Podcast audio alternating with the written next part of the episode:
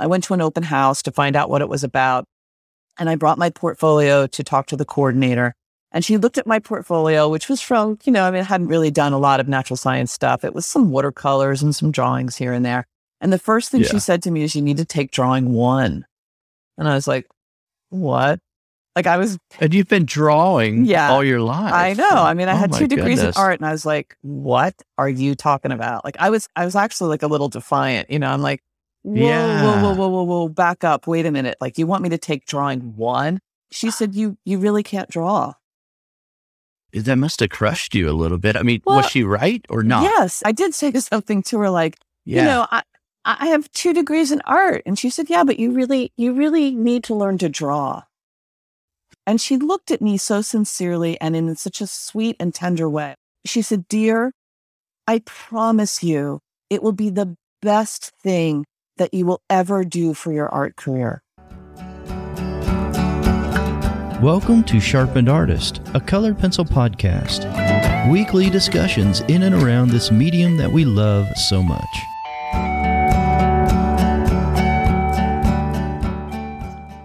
Hey there, welcome back to the show. My name is John Middick of sharpenedartist.com. I'm so excited to have you here again for another week. So here's the thing, guys. Not that long ago, I had a members-only office hours with a fantastic artist, and she went through a demonstration. She actually did a couple of demonstrations. Everyone loved her. You'll hear why here in a little bit. Mindy is coming back on, and she's actually going to be my guest today. I'm so excited about this. So Mindy is so skilled at what she does. And if you're not familiar with my guest today, her name is Mindy Lighthipe. She is a natural science illustrator. She works in a number of mediums and in a number of genres or subject matter. So I'm excited to talk to her about some of that. And I think the scope of what we're going to be dealing with here today and the problem or the job I have today is narrowing this down, right, Mindy? Welcome to the show. Glad you're here. Thank you, John, and thank you for inviting me. It's a pleasure to be in your company and to talk to your audience. So I'm looking forward to our conversation. All right, so let's rewind the tape. Let's go way back and talk to me about what got you interested in becoming an artist. I'm an only child of an only child. So, oh, wow. I did not grow up around a lot of kids. And unfortunately, my mom was ill when I was growing up. So I was and we didn't have a lot of money. So it was kind of like a lot of the funding and whatnot went to taking care of my mom and stuff like that. My dad was a school teacher. And I think that it was sort of like, be quiet and children should be seen and not heard kind of thing. And I think that they encouraged me, it's like they didn't have a lot of money.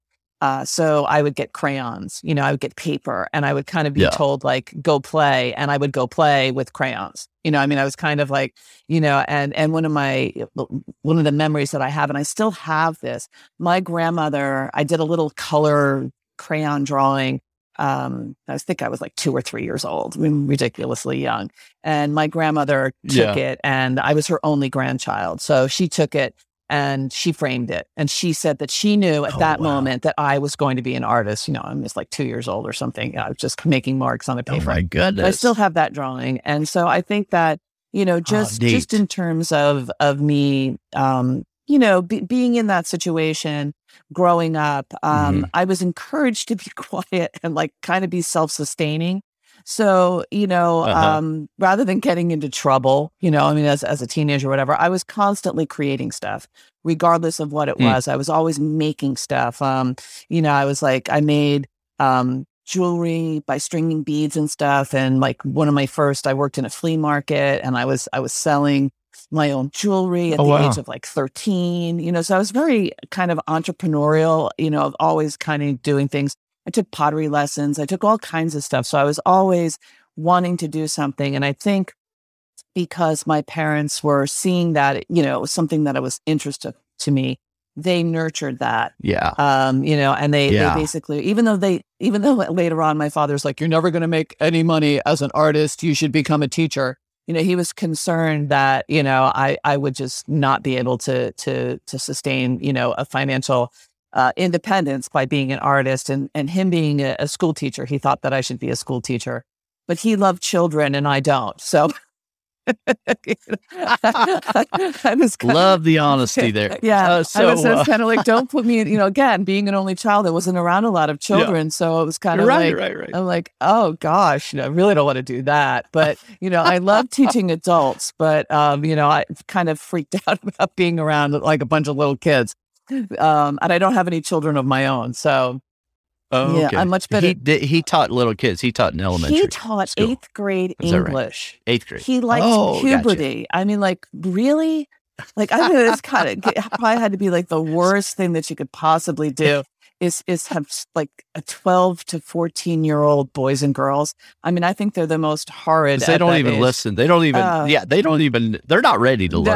No. They got other things going on. Yeah. So, you know, but they did encourage me, you know, because it always kept me occupied and out of trouble. And I, you know, and I was creative and I enjoyed it. So, you know, that's kind of my beginning, you know, of it. I mean, it was always like, well, you know, it was pointless to buy like games. You know, like people had games. You had a big family where there's kind of pointless to have games. So, you know, it was like, by yourself, buy me a coloring book or buy me paper, or buy me, you know, whatever. And I wasn't, I wasn't very interested in playing with dolls, you know, or anything like that. Well, did you have a lot of friends in school? I mean, did you hang out buddies and stuff like that? No. And part of it was because I went to a Catholic school where we were bussed in. So there was nobody, like the kids that were in my neighborhood all went to public school. So I was kind of like the outsider, you know, kind of thing. And as I said, my mom was sick. And so it was really kind of, you know, a difficult situation because you didn't really bring kids into the house.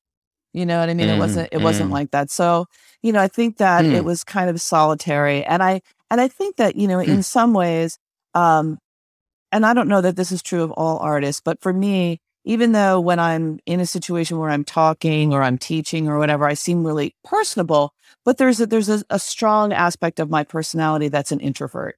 And I know that a lot of people find that very hard to believe because, you know, I have a sense of humor and I laugh and I, you know, and but, you know, I spent an enormous amount of time by myself. So it's almost like I relish in my own, you know, being quiet and going off to myself by myself. So I think that was kind of, you know, part of my beginnings, you know, in my childhood was that I did spend a lot of time alone. And I actually felt like, you know, sometimes like the more people I meet, the more I like my cat. You know? So, you know, my companionship were animals, you know, and I think that's also where my love of things. And also I love nature. You know, I could say like a big, huge inspiration was that at the age of, I think, 6 or 7, my parents sent me to a YMCA camp in Pennsylvania, which was a camp that was actually one of the first camps in the country to integrate black and white children. So that was kind of an interesting situation. So what time for what kind of year were you talking 1968. About? 1968. Right, and I think that the camp might have actually, you know, started before that, but there were inner city. It's like right on the heels of civil rights and all of that in the U.S. So, you know, my parents sent me to this YMCA camp, which was in the Poconos. And we, you know, for me, that was probably the most like extroverted I've ever been, you know, in terms of like being part of the cabin, being part of like a girls, you know, you have to be. And it was actually really inspirational because, you know, we were out in nature and they were very nature oriented. And, you know, we were like, we would collect blueberries and not only would we make our own oven and make blueberry cobbler, but we were also using the blueberries to do tie-dyed t-shirts. You know, I mean, it was just this kind of all this really cool stuff that we were doing. What age were you at that point? I was like 8 years old. You're up where? Jersey. New Jersey. Okay. Yeah.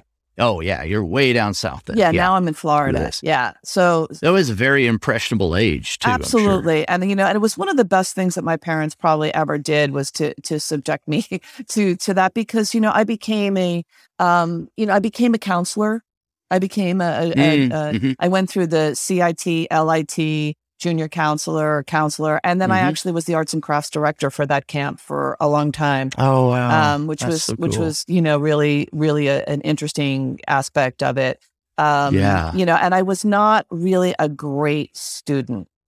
You know, I think that one of the things that was a little interesting for me was that my parents were very, very academic. My dad went to Duke. My mom was valedictorian. They were very scholastic. And I was kind of like the oddball, you know, my father and my mother could not like put a screwdriver to anything. I mean, they just were, you know, and for me, I was a visual learner at a time when visual learning was not really prevalent in schools. So I would say that I was an average student, but I excelled in music and art. They didn't know how to teach students that learned in other ways than sitting there at a desk, you know, back then. Yeah, absolutely. That's so interesting. And so my, you know, my parents were really pushing me, like, you know, as I said, like my dad went to Duke and, you know, they were just like, you're going to college. And I was like, well, why? You know, it's like, what's the point? You know, and like, you know, whereas, so I ended up actually going to a state school. And my parents, and this is like the funny personal story, because my parents were what I considered so smart, you know, academically, I just didn't think I was college material. I just didn't think I was going to go to college. So I had actually... in my senior, because you weren't going to Duke or something, right? Exactly. And so a lot of times, what I would do, you know, is I would sign myself out of school because I was a very good forger. I would forge my mother's signature, and I, you know, so I think like out of 180 days, I think I missed like 70. You know, I always had like a doctor's appointment or I had something, and I was just constantly like getting out of school. So when it came time to go to college, payback time came because my mother forged my signature. And for a college application, because I just wouldn't do it. And so I ended up going to college, you know, to a local school. Oh. And my parents, we made a deal. That's funny. That I had to go for a year. And after a year, if I didn't like it, then I could, you know, we could like renegotiate. And I was an art major. You know, I knew that I was going to do art. I wasn't going to do anything but art. And the interesting part is that I had this wonderful teacher who my mother signed me up for a fiber arts class, a weaving class. And my mom was a knitter and a sewer and all this kind of stuff. And I was like, Mom, like, really? Like, yeah, come on. Like, are you kidding me? Like, I'm not going to do that. And what ended up happening was I became a professional hand weaver. I actually, I worked on a farm for 6 years through college. I got my master's degree through the same university. They gave me a free scholarship. And I worked on a sheep farm, and we grew natural dyes and we spun. Wow. So I was a professional hand spinner and weaver. And then after college, I worked in Manhattan as a production weaver. So it was like I actually, then when I came home and told my parents that I was going to be a hand weaver, I thought my father was going to have like a conniption. He was just like, oh my God. He's like, no. Please be an artist. What do you mean you want to be a hand weaver? What is that, you know? And so I actually did that for 15 years. I mean, I got a job in Manhattan and I commuted. And then I opened up my own business and I had my own hand-woven clothing and all of that. And, I did that for... yeah. You know, a long time. And then the economy started to change. And I was doing like 28 shows a year out of a pickup truck, driving all over the country and produce. I had women that were weaving for me in like a cottage industry. And So we're talking about like late 70s or 80s? Yeah, 80s into the 90s. Okay. Yeah. And then I started, you know, then the economy started to tank, you know, and it was kind of hard to sell. You know, hand woven clothing, you know, if you had a scarf that was $150, people were like, is this burlap? Like, no, it's silk, you know, and why is this $150? I could get this over at Kmart. And I'm like, well, just go for it then. You know, it was, it was difficult. And I was really tired of traveling around the country. You know, I mean, it's sort of like a gypsy's life, which was fine. Yeah. But, you know, I have to say that the one thing that was lacking, and I say this to a lot of, you know, artists that are aspiring, that are young, when you decide to be a full-time artist, and not work for someone. You are an entrepreneur and you need business skills, period. Yeah. And I had none. Yeah. So I floundered a lot. You know, I floundered a lot and I worked my butt off and I ended up doing what I decided to change my career to do natural science work. You know, I had to go back to school, but I actually worked. Okay. How'd that come about? I mean, were you were always interested in nature. Right. So I guess you just decided one day, okay, I am tired of this. I'm ready for a life change. I'm in a different season of life now. Yeah. Is that what happened? I mean, okay. Yeah. I mean, well, I think what happened was, you know, I have to kind of go back a little bit because one of my dad's best friends was a science teacher and he was very strong into entomology and he started me with a bug collection as a kid. And he was also a beekeeper. And so I was, you know, I liked the creepy crawly things, you know, I like to get out into the, you know, and find cool bugs and whatnot. So, you know, when I remember telling a friend of mine that I was going to change my career and that I wanted to draw insects. And she's like, what? You know, like, how could you go from making fine fabrics, you know, hand woven fabrics to do that? And I said, you know, it's color, it's texture, and it's pattern. And that you find that on insects. You know, I mean, if you look at a butterfly wing or you look at some of these beetles or you look at, they're amazing and they're very inspirational. And I was like, that's what I want to do. And I just decided that being the thing of being a hand weaver was in order to make a living, I had to be a production hand weaver, meaning that I would have a very short period of time, like usually in January, where I would design the new designs for the new season. And then I would spend the rest of the year producing it. And so it's kind of like it got to be the physical labor of being a hand weaver. I ended up like having back issues because I was weaving. Well, it's a grind. Well, I was weaving 20 yards of fabric a day. I mean, that's by hand, you know, that's like an amazing amount. And then I was sewing. So I was, you know, doing a lot of work and then I'd have to like pick up, you know, and go out to a field where I'd have to carry a tent, you know, I mean, it just got to be, and then, you know, then there would be like a storm and then somebody's booth would blow into your booth. And I was like, oh, this is crazy. That part of it, that is very manual. I mean, so from top to bottom, I mean, everything you were doing as a weaver was very manual. Exactly. And so, you know, I felt like I wasn't utilizing my creativity, you know, like the way that, and I began to just get, you know, like I was very proficient at it. I was extremely fast, you know, I'm just like one of the, and that was one of the reasons I said, you know, but I really want to change my direction. I want to be more nature, more conservation oriented. I just, you know, I just want to do something that's completely different. And I felt like, you know, if I make one painting, then it could be reproduced or whatever. I don't have to make the same painting over and over and over and over again, you know, kind of thing. So I looked, you know, and I already had a master's degree. So I was like, I really don't want to go back to school and get like another degree that what am I going to do with that? Plus the cost of it. And I found the New York Botanical Gardens.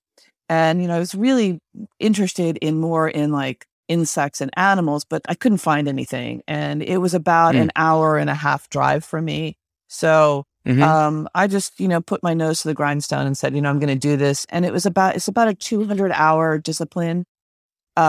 So it usually takes about 2 years and I was in a hurry. So I did it in 9 months, which was a little crazy.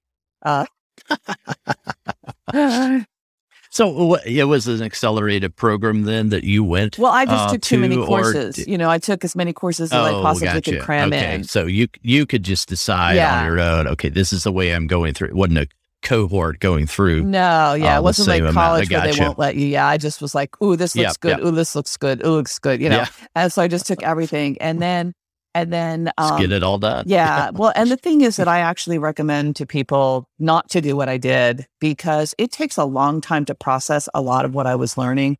I was learning it so fast that, you know, I think what happened, and this is kind of, again, a little bit of an interesting story. When I went there, I went to an open house to find out what it was about.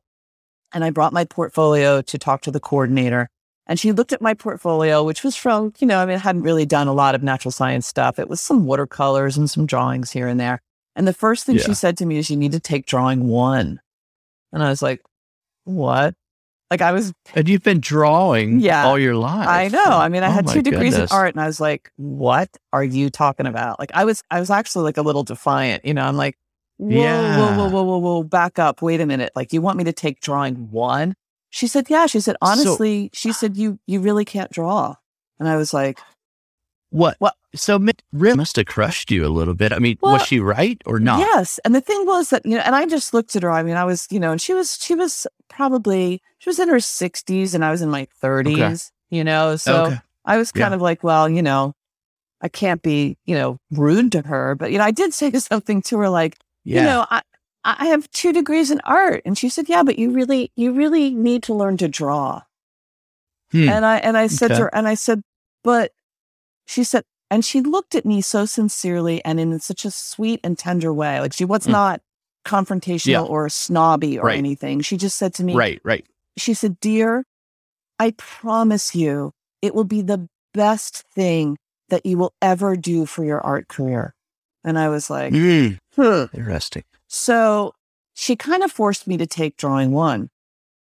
Yeah. And I came in there and I took it. And it was like after the second class, I kind of like my knees buckled and I was just like, she is so right. And what I realized that I came from the educational point of view where, you know, modern art came in and you're splashing stuff at canvases and you're throwing stuff and like, let's take all of the rules and let's just throw them out the window and let's just be free. You know, it's like a woman burning her bra, like, woo, let's freedom, let's just do whatever. But what happened, I think, was that they took the feelings of art and the classical training of drawing. And it's like taking the baby and throwing the baby out with the bathwater. You know, they isolated the two rather than marrying the two.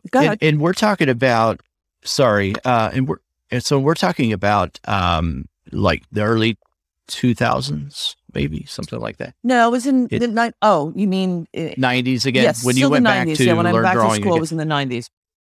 And, so, you know, as soon as I took like the second class, I basically was humbled. I realized that, you know what, she was absolutely right. I do not know how to draw, because when I was in college, which was in the late 70s, early 80s, my instructor would like, you know, put something on the table and then walk away. We were not taught to measure. We were not taught about negative space. We were not taught about all of the components that, you know, you can use for drawing. And, you know, I mean, I think that the only C I ever got in college was life drawing, you know, because this naked body was there and I had no concept as to how to get all of that form. And I was intimidated by it. And it just wasn't, you know, if it had been like, you know, a hamster, I probably would have done a better job. Let me ask you this then. I mean, do you remember like in that second class then, do you remember like any in particular, you know, epiphany moments or any kind of light bulb moments that went off and you're like, oh my goodness. If I had known this 20 years ago, you know, in my drawing, what could I have done with that? I mean, anything like that then? I mean, you said it was one of the best things you did. She was right. I mean, I felt like, you know, I mean, we were taught, I didn't know anything about like my supplies. I didn't know that there was a difference between papers. I didn't know that there was, I mean, it's just like I was flooded with information that I had no clue about at all. I mean, didn't even know about. And, you know, I think that a lot of our society in general, it's like, I've always had people say things to me like, oh, you're so talented. I have no talent. There's no way I could ever do that. And I also, through the New York Botanical Gardens, I also studied under Betty Edwards, who's drawing on the right side of the brain. And I got certified to teach her program. And what was really interesting... Was that before you went back and took drawing? No, it was after. It was after. Okay, gotcha. It was after. After I realized that, you know what the teacher was doing at the Botanical Gardens, it was step-by-step broken down into extremely manageable, comprehensive skill building. which I had never, I have 6 years of college and I never had that, ever. Yeah. So when I saw that everything that she was asking me to do and was demonstrating, and of course, again, I told you I'm a visual learner. Right. So she demonstrated everything that she was expecting us to do. Yeah. And I was just like, wow. I was like lit on fire. You couldn't stop me, because I was like, it's not about, I thought that maybe I wasn't talented enough. Okay, so you kind of bought into that because you were told that for a while. You're talented. Yes. And so how are you going to increase something that you just have naturally or not naturally is maybe what was going on in your mind. I think I see that in other artists as well, and students for sure. And so after it was broken down and like, there is a methodical approach to this. Absolutely. That probably was more of the light bulb moments, I guess, if you want to call it that. It was huge, and the thing was that I knew I didn't necessarily think I was talented. Like when someone would say to me, oh my gosh, you're so talented. This was like before I actually went through my my training. Right. I was kind of shrugged my shoulders, and I always was very critical of whatever I would do. And I would be kind of like, well, I love doing it. I'm passionate about doing it. So it brings me enjoyment. Right. But if I had to evaluate myself, I'd be super critical of it and be like, well, I always kind of felt like I wasn't good enough, and I thought about, if I want to go into illustration, or I want to go into being a painter, or I want to go into being whatever, I have to learn technique is what I thought. I have to learn technique. I have to get like some technique under my belt to be better. And then, if I could learn some of that, not really this woman, her name is Pat Kay, she literally nailed me right from the first time. She goes, you need to learn to draw. Mm-hmm. Period. Mm-hmm. Mm-hmm. And without your ability to draw, it doesn't matter how much technique you learn. So my mantra when I'm teaching people is like the foundation drawing, that's as good as it's going to get. Mm-hmm. And if you have issues with your foundation aspect of your drawing, you can't fix it with color. Yeah. You can't fix it with pen and ink. You can't fix it. The glitter, the icing, all of that doesn't help it. The fundamentals do matter. Yeah, that's so true. Absolutely. Yeah. And, and we're talking about realistic representational drawing, representational, sure. Because in the field that I was embarking on, you're looking at scientific, you're looking that you have to record things accurately for scientific identification. Mm-hmm. So you can't, it's not really, yes, it's open to a certain amount of interpretation. Mm-hmm. Yes, you can be creative and artistic within it. But at the same time, you can't put like the legs on an insect, not on the on the abdomen and not on the thorax. You can't You can't do that. You can't put the nose like on the side of the face. Yeah. You can't put it on the cheek. It has to be anatomically correct. And you have to we're not doing Picasso work here. We're doing it has to otherwise be, we have like it's got to be correct on some level. Yeah. Right. Yeah. Right. So, once and then after I kind of went through that, and then I kept going and I started learning different techniques. I also, found out about Betty Edwards, and I studied with her. And, people have always been something that, even my dad would be like, oh, you could draw anything, but you really don't draw people at all. You're terrible at it. And so that was actually a mental block. Yeah. It was like every time I kind of get to a person, I kind of like, oh, I can't do this, and I have to like get rid of that. And I remember being with Betty, and we had to do a demonstration of a self-portrait, and I'm staring at myself, which again, some people love self-portraits, and I'm just like, ugh, I really hate that. Not only do I not like doing people, but I don't like doing myself. Right. And I remember coming home and from a day with her, flinging myself on the bed, crying, going, oh, I'm horrible, I can't do this, I'm a terrible, I'll never be an artist, and I was already accomplished. Yeah. And my husband was kind of like, are you out of your mind? It's like, what happened? I said, I had a cathartic meltdown, and I went to Betty and I told her, and she said, she was so good about it. She said, drawing is a skill, period. Yeah. It's like learning to read. You learn the alphabet, then you learn to put words together, then you put sentences together, then you create a story, you learn to read or whatever. she's like, drawing is exactly the same thing. And that, you know, that really solidified not only my own angst or my own insecurities of what I could do or couldn't do. You know, what I think talent comes in to what you do with your skill level, you know, so once you have skills, then you can start being creative, you know, I mean, like everybody can read and write, but does that make them, you know, like Shakespeare? Yeah. You know what I'm saying? Right. So, well, that natural ability only gets you so far, unless you treat it as a skill, you know, you're not going to progress, like you would otherwise. Yeah. Very good point. I love that. So, you know, that's kind of how I got to, you know, that's sort of like my being 6 years old and now, you know, I'm 60. Oh, I love it. No, that's very good. So, I mean, as I listen to that, though, it sounds like, you know, that maybe there was always this interest and this passion that was just sort of dormant while you were going through these weaving years. Do you still do some weaving on the side or anything like that? Just I have my loom. It's in pieces. Yeah. But I had two looms. I kept one when I moved to Florida. Gotcha. And I kept I have a spinning wheel, which is very special to me. I apprenticed myself with this woman and she designed what's called a production wheel, but it's based on a historical design. Oh, wow. And it's called a double treadle wheel. And it's made out of black walnut from a tree in her yard. Oh, wow. And it was like a special gift to me.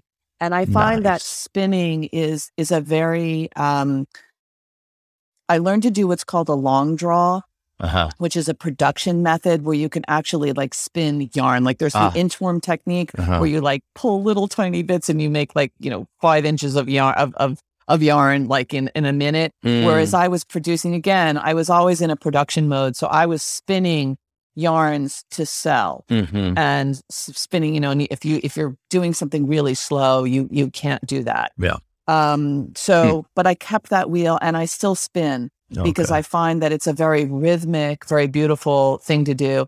I've stopped weaving because I really don't like to sew.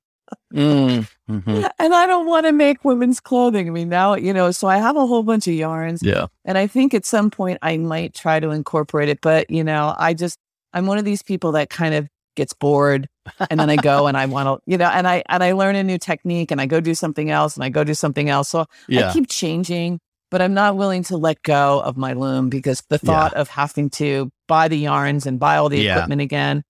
So. Gotcha. Well, I mean, the spinning wheel I do use. You've got so much going on, though, that you're doing now. I know it didn't just happen overnight, but I mean, you've been building up to, you know, what your current role is as an art instructor. So for those that may not know, Mindy teaches courses. She works with students live as well. There's some live components to it as well. She's written books. So let's talk then about what you're currently doing and the type of programs that you offer right now. I just want to touch on that a little bit. Okay. I teach, I'm a professor at the University of Florida. So I teach scientific illustration there. And I'm teaching non-art majors, which is a very interesting thing. They're mostly science students, which is, you know, kind of interesting because some of them have some drawing skills and some of them don't. Yeah. And one of the things that I think that I'm really very proud of and which I really enjoy is that I think that, you know, again, like learning, you know, and attaching art to learning, I think is really important. So when I get these students, you know, they're a little freaked out because they are afraid that they're going to fail the course because they can't draw. And so my job is to get them to draw, to be confident. But I also have, you know, I had like a brilliant moment when I was designing the course. Part of their grade is figuring out who their target audience is. So illustration is a little bit different than just creating art for art's sake, meaning that if you have an audience, the audience could be a 5-year-old.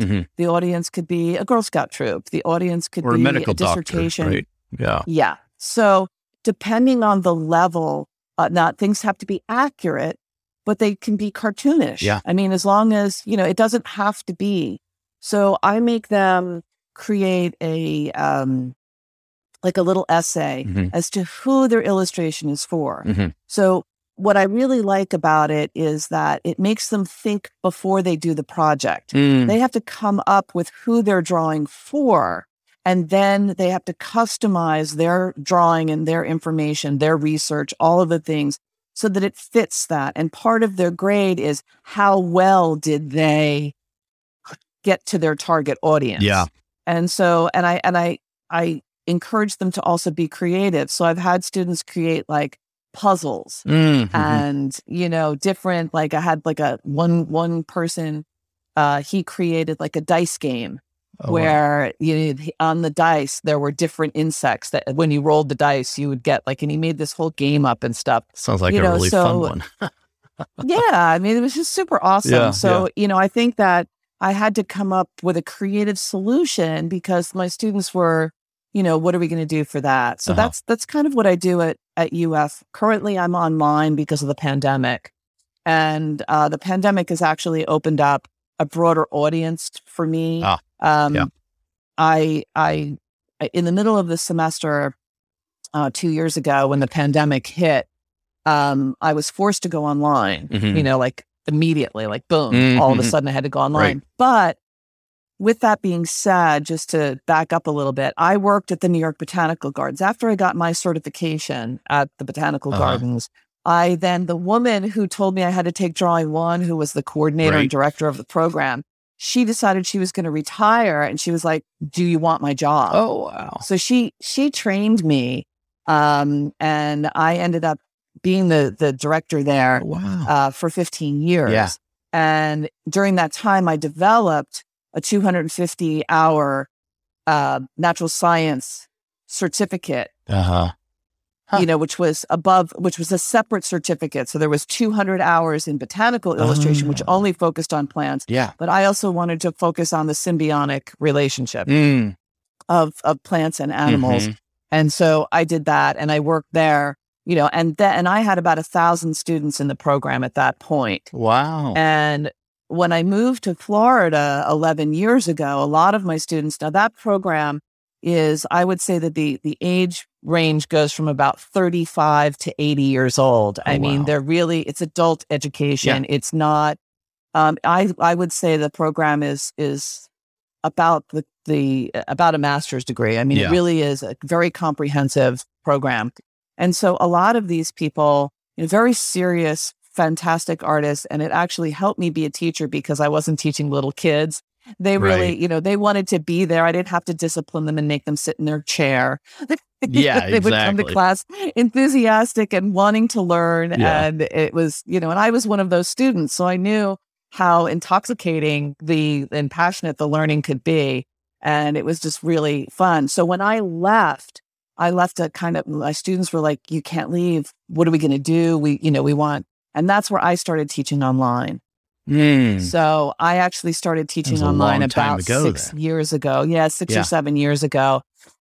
And so I was actually, you know, kind of chugging along and creating it. And then when the pandemic hit, I started getting calls around the country from different botanical gardens and natural science programs asking me if I would do online Zoom classes. Mm-hmm. So I started doing that. And then I also had, you know, of my own. So I've been teaching live and I've been to have recorded and then also, you know, working for UF. So the past 2 years, you know, while a lot of people, you know, unfortunately have suffered because of the pandemic economically, I've actually been in demand for teaching, because I already had the equipment. Yeah. You know, I was already set up and ready to go. Right.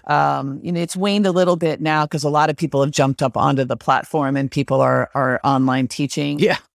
Because they've been forced to. That has happened. So, I mean, that's kind of how I, you know, but that's where all of my teaching. But the other thing that I've been doing for 25 or more years is I do art and photography tours to Costa Rica.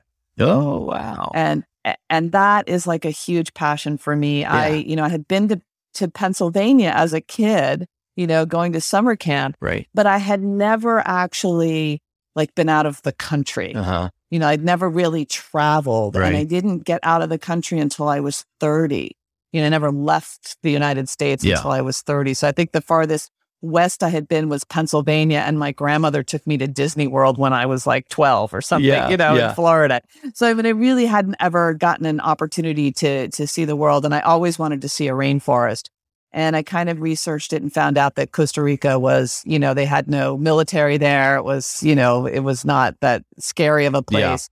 Yeah. And I started going there. And then I think after about 5 years of going there, I started bringing people there, because at the New York Botanical Gardens, they were like, I'd come back, I'd be all excited. I was seeing all these really cool things and drawing these great plants and animals.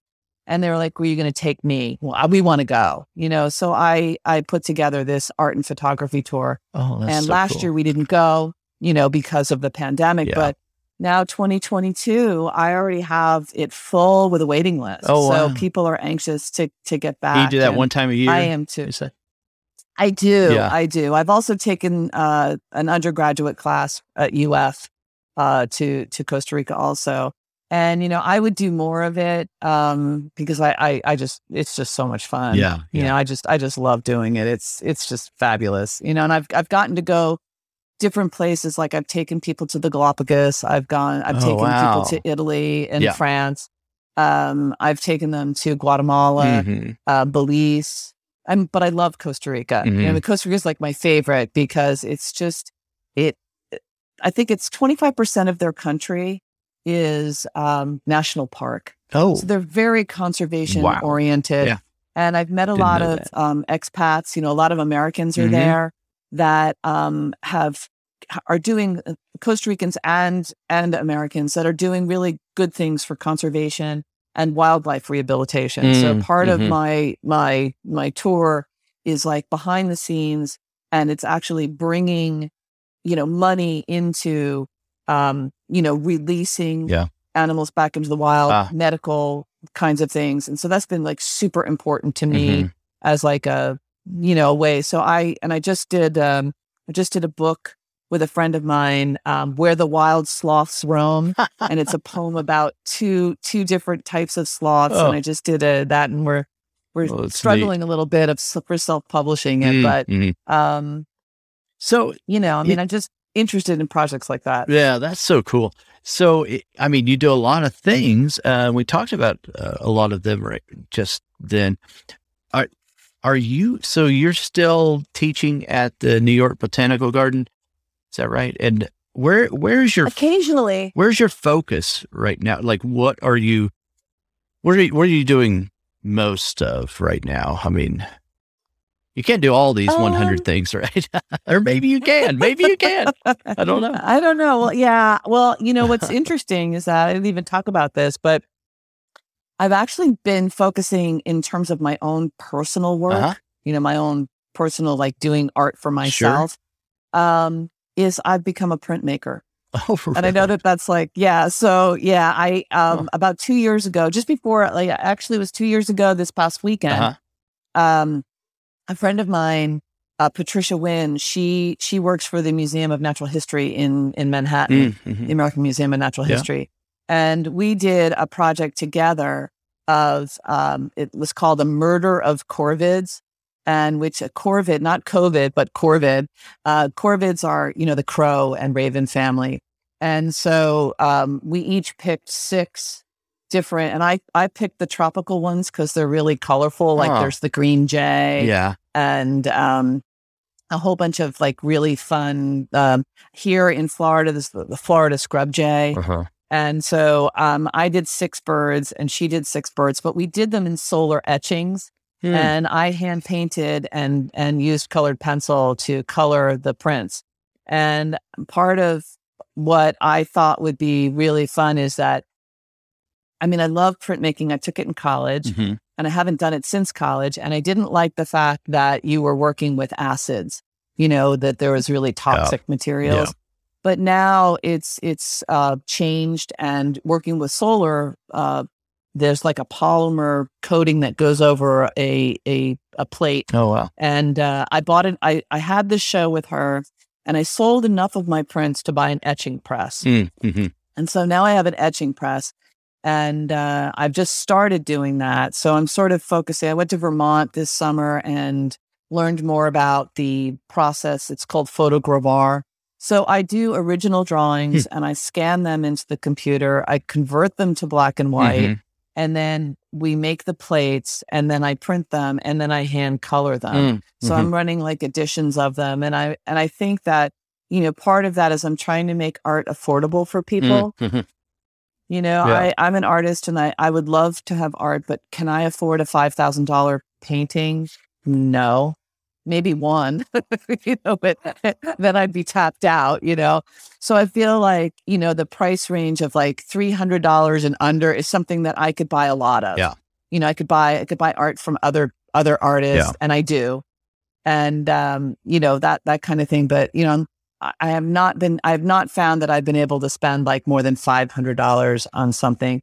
And it kind of makes me sad because I feel like, you know, I love art and yeah. I love to support other artists. Right. And I found that printmakers, you know, I buy a lot of prints mm-hmm. from printmakers yeah. Because they are affordable yeah. and it gives the artist the opportunity to create an edition that's all hand done. Right. So you're still, and it's a traditional medium yeah. with a contemporary twist. That's kind of cool. And so that's been my focus yeah. lately. And I am using watercolor and colored pencils within my work. So how much do you sell those for? Like around $300 or something, or? Well, if they're framed, yeah. they'll go for $300. Okay. But yeah. You know, they go from anywhere. Like just a regular like black and white right. would be like $75. But unframed. But with the black and white, know. I mean, that's all reproduced, right? I mean, you're talking about doing something on top, like painting on top or using colored pencil or both. I'm talking about taking a plate yeah. that's been etched, yeah.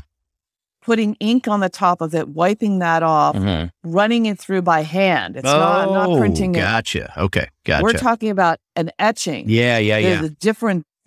So now that, and each one of those is hand pulled. Uh-huh. And then you're doing something on top of that too, right? You're yeah. adding color yeah. on top of that. So now you have a black and white. Yeah. You have a black and white image. Okay. And then you can leave it black and white if you want, right. or you can hand tint it. That is so neat. So I hand tint them. Yeah. It's like hand tinting the photograph, yeah. but the process, you know, it's almost like kind of the equivalency of doing a darkroom. Yeah. You know, I mean, like but the printing press, you know, there's a pressure, there's a plate, and the plate only has a certain shelf life, you know, meaning that it's being rolled in between yeah. a steel pressed down right. to impress that image into so that the plate. Breaks down over time, and so I guess. It breaks yeah. down, exactly. Yeah. So it makes it kind of a collector type item yeah. because... Well, it's a limited quantity. Like it has to be, yeah. Right, yeah. and I'm not pressing my Epson. You know, and there's like 50,000 copies right, of right. it. There's a limited amount. And I would say that the plate, you know, goes like 30 to maybe 50 is how many you're going to get off of that. So how long does that take to create that plate when you're initially? The plate doesn't, it's really the drawing that takes the time. You do that drawing, it may take 10 to 30, 50 hours or more. Then you're correct. Creating that plate. And correct. That part didn't take long, huh? And then not at all. Okay. No. And then no. there's I mean, these the reproducible. The plate is done, you know, in a matter of hours. Gotcha. Okay. You know, I mean, you know, because what you're doing is the plate itself is it's a polymer plate mm-hmm. that has a coating over it that's light sensitive. Okay. Okay. So what you're doing is you're creating almost like silk screen, like a blocking right. or a negative kind of thing. Right. But this is a direct to plate. So what's happening is it does go through a printer, but the printer prints black ink onto the polymer plate. And then the polymer plate is subjected to light. And then that etches or burns it into. Whereas normally the traditional old style method was that you would draw on the plate or you would etch on the plate with a tool and scratch into a metal plate. Yeah. Whereas, and I never liked that because if you make a mistake or you don't it's like there. Something, like trying to, it's kind of there. So You know, I take all the time I want in my drawings. Right, right. You know, and I get the drawings exactly the way I want them. And then I scan them. I convert them into black and white. And then the plate is created. Yeah. And now I have a plate that I can now, you know, I can send manually. You know, I have to ink every single image. Yeah. So, you know, if I'm going to run 30 or 50, I have to do that. And I don't do them all at once. Yeah. You know, I've not sat down and done an edition, you know, but normally it could take me, and it would, depending on how big the plate is, it could take me anywhere from, you know, a half an hour to an hour to print one print. And then I have to actually like wait, and then I have to hand tint it, which will take me another time. So very cool. So what is if I had to nail you down and say, what does a typical day for Mindy look like? Do you have a typical day? You're so multi-passionate about so many things, and you do so many things. Yeah. And, you know, people always say that, like, oh my gosh, you do so much. And I always think I don't do enough. You know, I'm kind of like, oh, you know, like I just don't do enough. I wish the day was longer. I wish I had more energy. I wish I could do this. Well, we all feel that. Like that, I think, you know, I mean, I don't know. That's, yeah. It, you know, it's interesting because people will say to me something about, my husband is retired, so I live in a retirement community, and it's interesting because, you know, they'll say something like, well, where's Mindy? Oh, she's working. She works? You know, my husband will be like, yeah, she works. And they're like, and they kind of look at, even they'll look at me and they'll be like, oh, you poor thing, you still have to work. Oh, you know. They don't and know I'm you like, love your work. I said,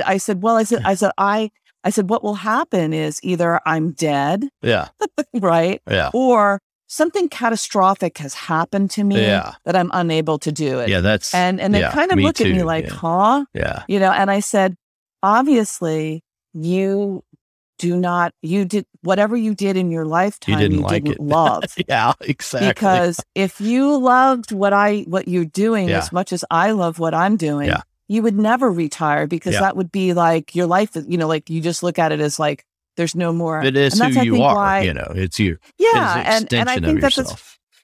And that's why I keep growing and learning and changing. So, you know, I mean, I've gone from, you know, crayons to spinning wheels to, you know, and now I'm kind of focused on doing printmaking, but you know, I mean, I do watercolor, I do color pencil, I do pastel, I do, you know, pen and ink.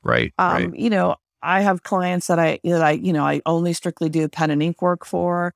And depending on what's on my plate, you know, in terms of clients that I have work that I have to do, and I'm designing courses for people. I'm just going to do a new course starting next Thursday in painting and gouache.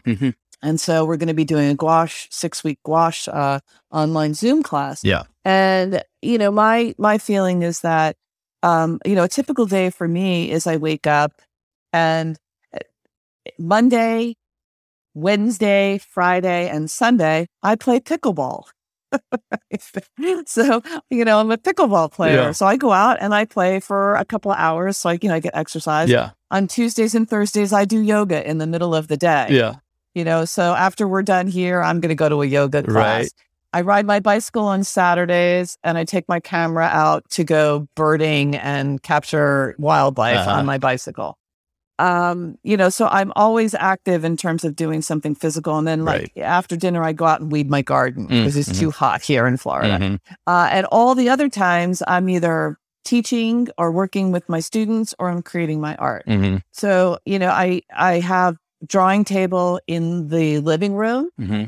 So during football season, my husband is not like, you know, all by himself screaming at the TV. Right. I'm there screaming with him. Gotcha. You know? So, you know, I happen to do a lot of colored pencil work in the wintertime because the space that I have is relatively small. So it's like, I don't have to worry about, you know, paintbrushes and paint all over the place. But, you know, I mean, I do. I have 3 separate rooms. I have one small bedroom where I'm sitting right now, where I do all of my filming and I do, you know, my computer work. And then I have a framing printmaking studio in the other bedroom. And then I have a drawing table that's out there. So I'm, you know, I used to have a huge space and then we moved and downsized. So I'm, you know, I'm in bedrooms and I've got art, you know, in closets and up It's like everywhere. I drove down to West Palm Beach on Tuesday because I had a show down there, so I had to pick work up. So that day was only spent, 6 hours in the car, 3 hours there and 3 hours back. Ugh.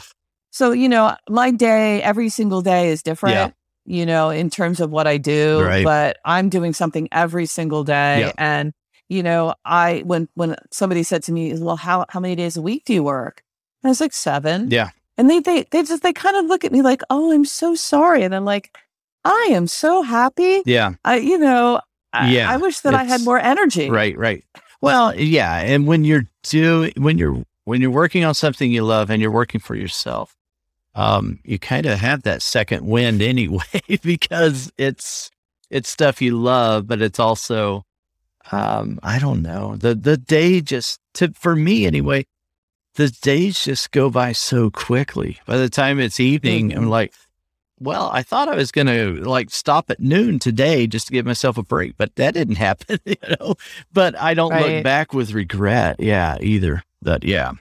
Yeah. And I think that always having been self-employed, I've always been self-employed. Yeah. I mean, when I worked for the New York Botanical Gardens, I only worked there 2 days a week. Oh, gotcha. And so it was, and again, I was a private contractor, so I was not getting paid like a salary. I've never that's the downside. When I have students come to me and they say to me like, oh, I want your life, because I would be in when I lived up north, I used to be a pretty avid rollerblader. I used to go out and rollerblade every day. I would go to the gym and then I'd go rollerblading. Right. And now living in Florida is just too hot. Yeah. And I was like, God forbid I fall and break my wrist. Yeah, right, right. So I kind of stopped rollerblading, but I was, I was pretty heavy into rollerblading. And, it was kind of like, well, you have the life of Riley, you get to go out and you get to go rollerblading. You don't really work. I'm like, I'm working 80 hours a week. Yeah, exactly. Give me a break, you know, that like you don't, I'm working after dinner. I'm up at 6:00 in the morning and I'm working in the, right.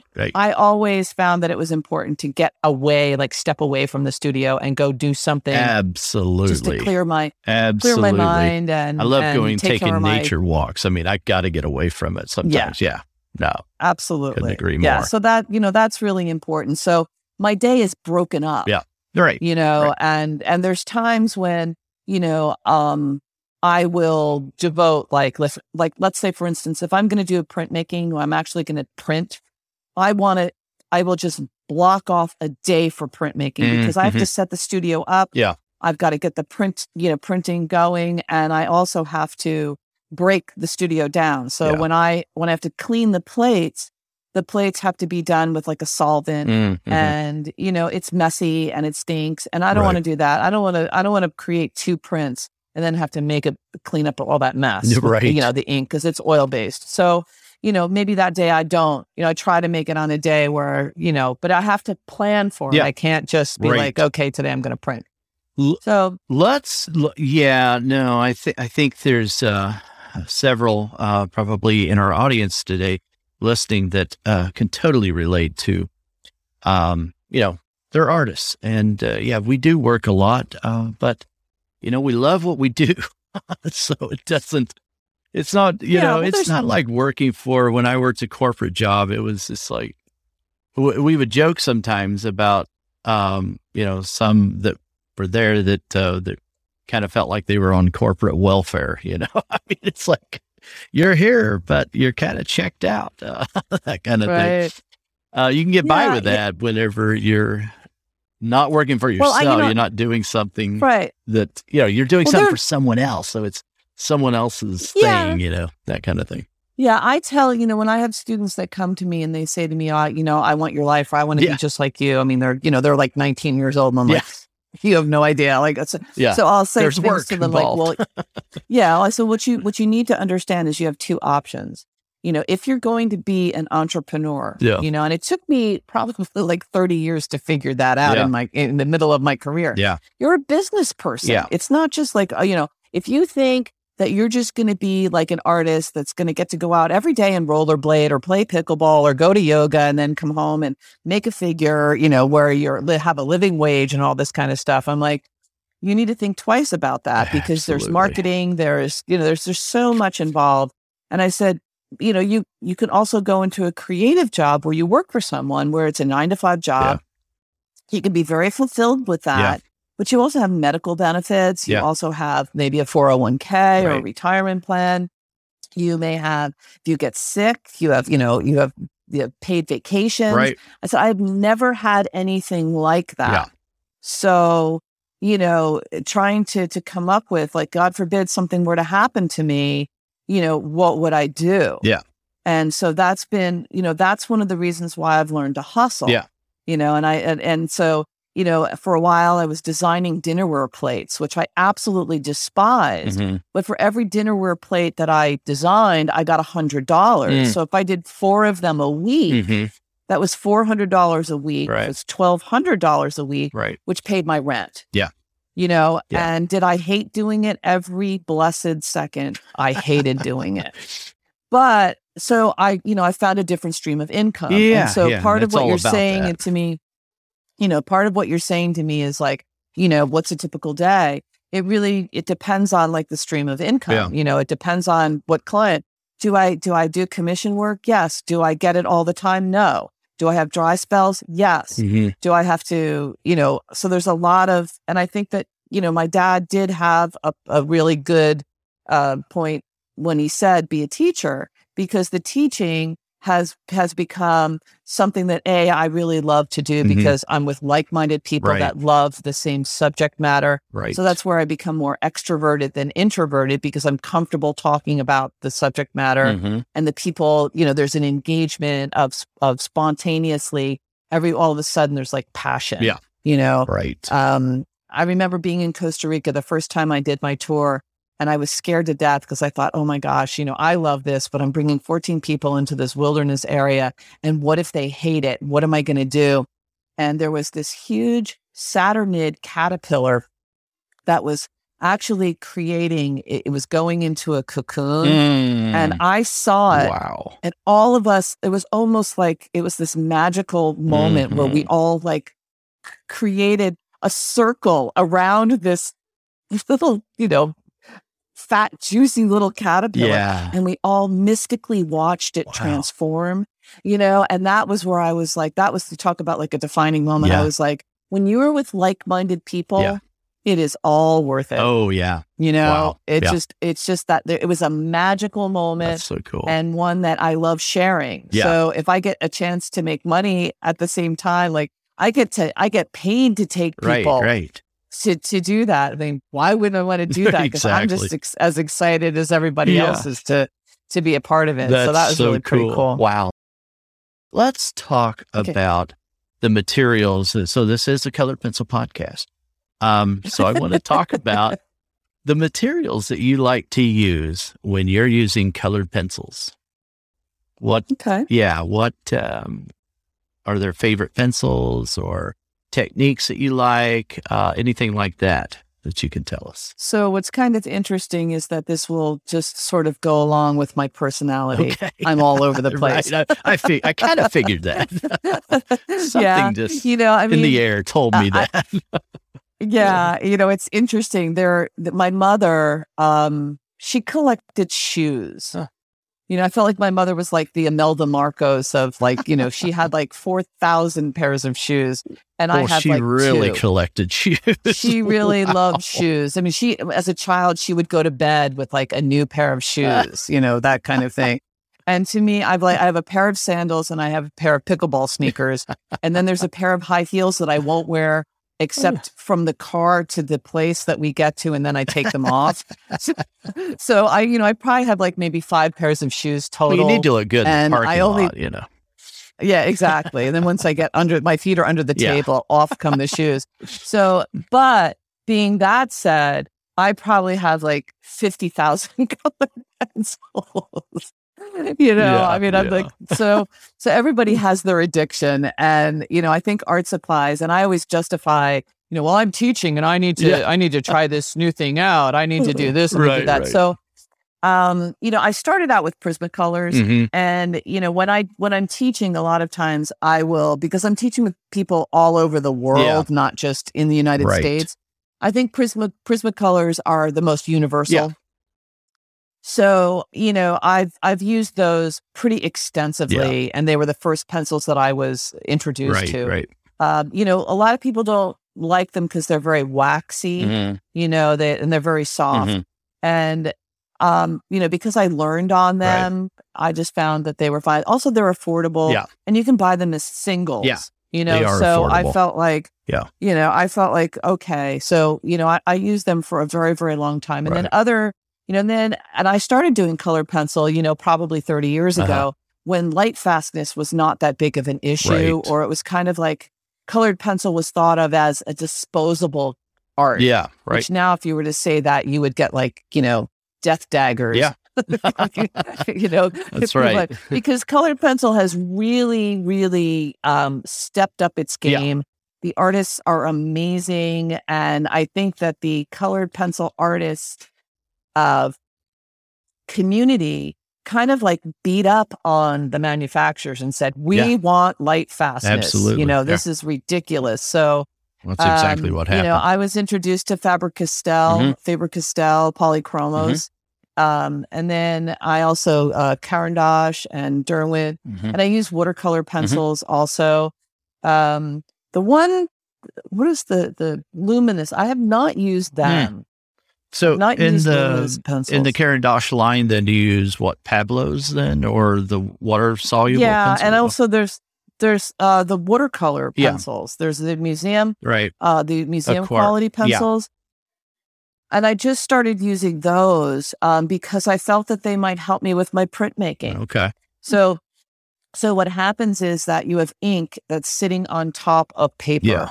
And the ink is partially absorbed into the paper because when you do printmaking, you have to wet the paper first, and then you have so you're not printing on wet paper, you're printing on damp paper, so that the ink goes into the paper, but it also will sit on top of the paper, depending on how dark the value is. You know, the more dark there is, so you know sometimes watercolor doesn't want to sit on the surface. And you want to apply color onto a darker image. And so I'm able to use the watercolor pencils dry and then sometimes wet them, and you can get like a wash color on top. And that's kind of a cool, fun thing to do. And also I was curious because they're about $5+ a pencil. So I thought, you know, are you worth it? You know, like, and the other thing is that when I teach, I really strongly recommend that my students do not buy pencils that they cannot buy as singles. In open stock. It's open stock is just super important because, you know, I mean, like I'll tell people if they want to buy a Prismacolor because it's on sale for 120, there's 120 pencils. And it comes out to like 50 cents a pencil, and it's much cheaper to buy the big tin. Then I'd be like, if it's a super special, go for it and buy it. But there are so many colors in that box that I just think are just awful. You know, you have these neon colors, which are not light fast. Which ones are those? The Prismacolor. Oh, Prismacolor Premier. Prismacolor. You'll get, you know, there'll be like 120 in the tin. Or 150 now. That's the largest set. And then there's all of these, you know, gray, like 10% gray. And then you end up with these metallic pencils. You know, so they're filling in a whole bunch of. So you make it like 30 or 40 pencils. Which basically you're never going to use. And so it's, but it could be cheaper than if you bought, you know, them singly. So I'm like, if you see a super sale, go for it. But, you know, otherwise, I don't. I mean, of course, and there's certain colors that now when I, you know, like, for instance, indigo blue is one of my favorite colors that I work with. I buy a dozen of them at a time. That's what I do in the Polychromos, the indigo blue. I love it. I mean, it's just a color that you don't want, you know, so I can do that. I can buy, you know, a dozen of them at a time. I also use Verithin. Verithin like is Prismacolor's. And those are, you know, I consider if you look at like graphite, you know, graphite pencils, you have like a 2H pencil, an HB and a 2B. And the 2B is Prismacolor regular. And I look at Polychromos as kind of an HB. pencil. Yeah. And then I look at Verithins as a 2H. Yeah, yeah, exactly. So I use the Verithins for outlining. Yeah, they're very hard. Yeah. Mm-hmm. You know, and I find that those, and they just don't have the saturation of color. They're not that vibrant, but they give really, they take away that what I call like a crayon look. Yeah. You know, that gives you a sharp edge in your work. Absolutely. Yeah. And they don't break, you know, where Prismacolors break a lot. And sometimes I can press pretty hard and I can break a Polychromos also. Yeah. Yeah. Yeah. Those Verithin, so, they're extremely hard. They're nearly indestructible, you know, when you're using them. So yeah, they're really good. Even if you drop them. Yeah. Every time I drop a colored pencil, it's almost like, you know, a whole string of curse words will come out of my mouth, because I'm convinced that I've just broken, you know, everything, and I'm so pissed off about it.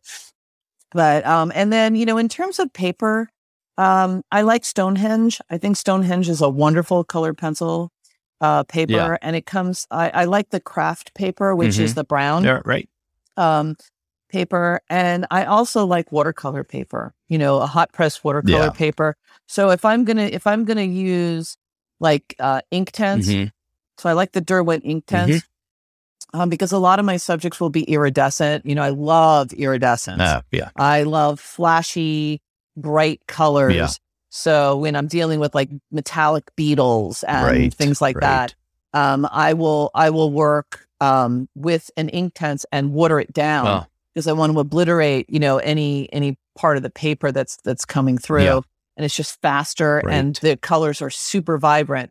And if I work on, you know, Stonehenge, I don't think that it takes the water as well as a watercolor paper. No, it'll tend to buckle a little bit more. So exactly. And then I also work on drafting film. You know, and drafting film, I really enjoy working on Duralar drafting film. It allows you to work. So in scientific illustration, you know you can have like transparent wings of things. So if you've got like a dragonfly, or you've got a cicada or something like that, and the wings are transparent and the legs are underneath, you can just go work on the back of the film. And then it's just like, oh, you know, rather than trying to do the leg and then do the wing on top of it, it always sort of looks like you could make a horrible mess. You know, and and so if you do it on the back, you don't like it, you just erase it. You know, and a lot of times, like, people will say, well, color pencil is really hard to erase. Not on film. Not on drafting film. It erases it erases off. Yeah. The down part of working on film is that if you're trying to do like big areas of solid color, it's very streaky and it's very difficult to do. But you can use pan pastel. Or I do layers, so I'll put decorative papers behind the work. Or I've done things like, I did a whole project for the North Carolina Aquarium where they hired me because it was an outdoor bird boardwalk. So they needed outdoor signage, and they gave me a list of 30 birds, and they didn't want it to be like a bird guide where... you know, it's just like a profile of a bird's head. Yeah. They wanted the bird interacting in its environment. Yeah. They wanted it to look like it was doing something. And so I wanted to do it in colored pencil. And I thought, you know, because watercolor, it just would have taken a lot longer. And I just felt like the colored pencil would reproduce better. So I had to do a wood duck. Yeah. And the wood duck, you know, so I had the female who was in the nest, and then the male was in the water. And then, like, trying to do water on film was really a pain in the neck. And doing a sky with clouds and then, you know, some sort of scenery in the background. So I actually did the whole background scene on paper and then placed it behind there, the film on top. And, you know, it was like, so that the back, it created like an atmospheric fade. Where you could see that and it was. And it took me like 2 seconds, whereas if I had tried to have done it, it would have been really awful. You know, that's, I would have seen all these like, So I think that, you know, depending on the project that I'm working on, it will dictate the type of paper. But when I'm doing single insects, I just love working on Duralar. I mean, I just think it's, you know, it's fabulous. It's really that's fun. The one you use a lot of times is Duralar. Yeah. Yeah. Gotcha. And there's two types. Mm-hmm. There's Duralar, which comes in a pad, and you want to make sure that it's frosted. Yeah. Meaning that it's double frosted, both sides. That matte finish is your tooth on the surface. Yes. You've got to have that tooth on there. Yes. Yeah. But Duralar in the pad doesn't have as good a tooth.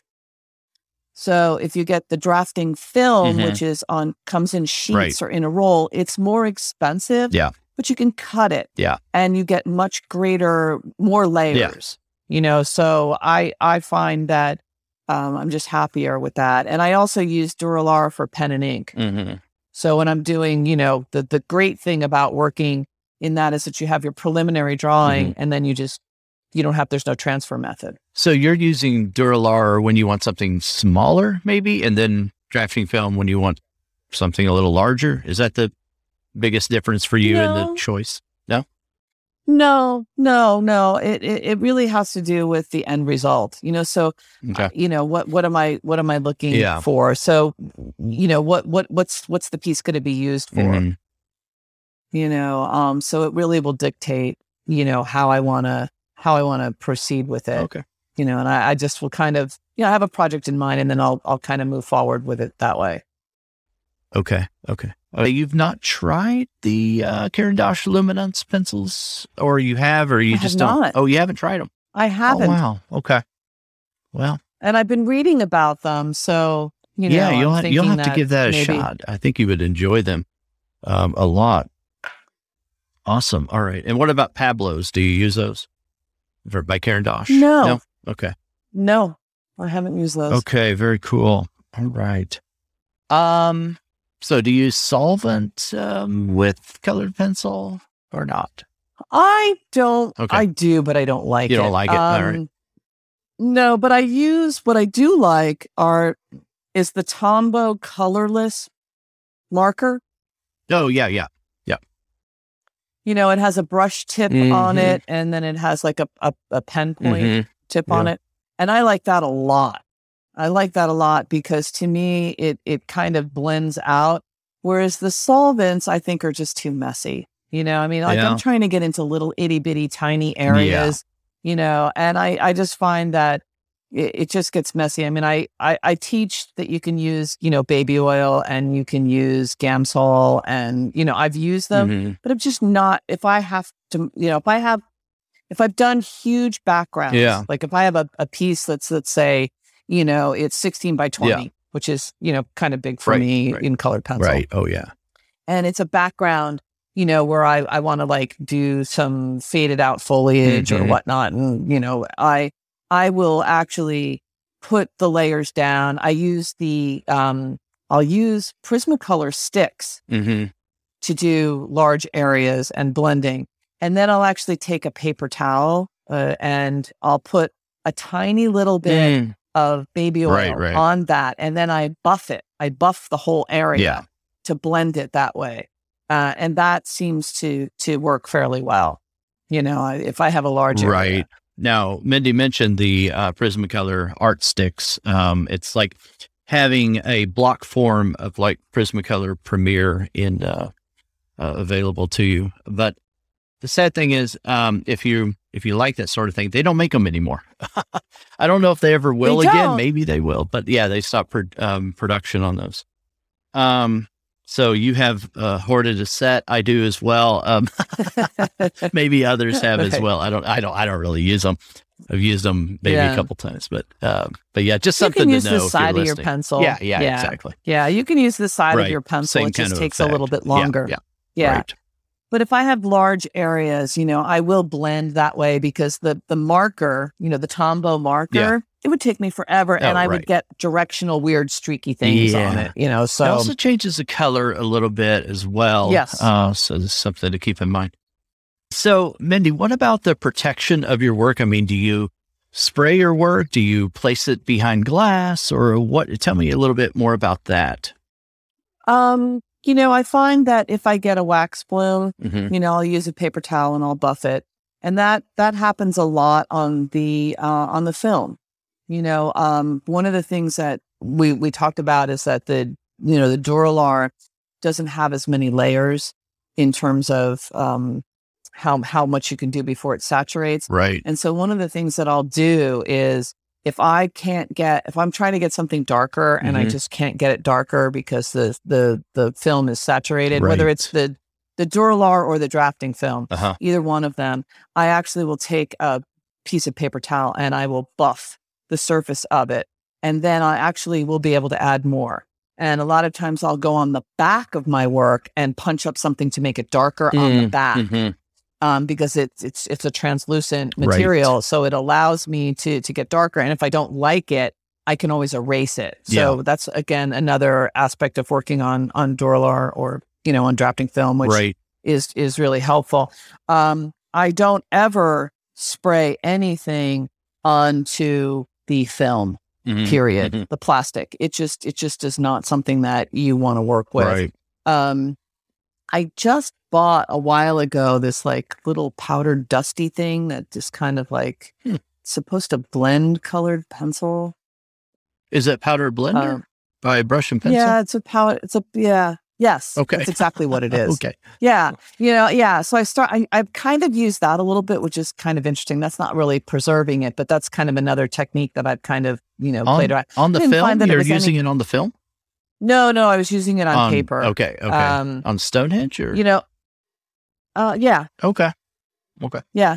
And, and that seems to be kind of an interesting thing because I think that one of the concepts for, partially one of the issues that a lot of colored pencil people have is that, oh my gosh, all these layers, layer, right, layer, it's forever and it takes forever. Yeah. And so we're always looking for shortcuts. Right. And I think that's one of the reasons why I'll use watercolor pencils or sometimes I'll even use watercolor underneath. Yeah. I will do a watercolor and then I do color pencil on top and I will layer, between watercolor and color pencil and watercolor pencils back and forth, so you can do that.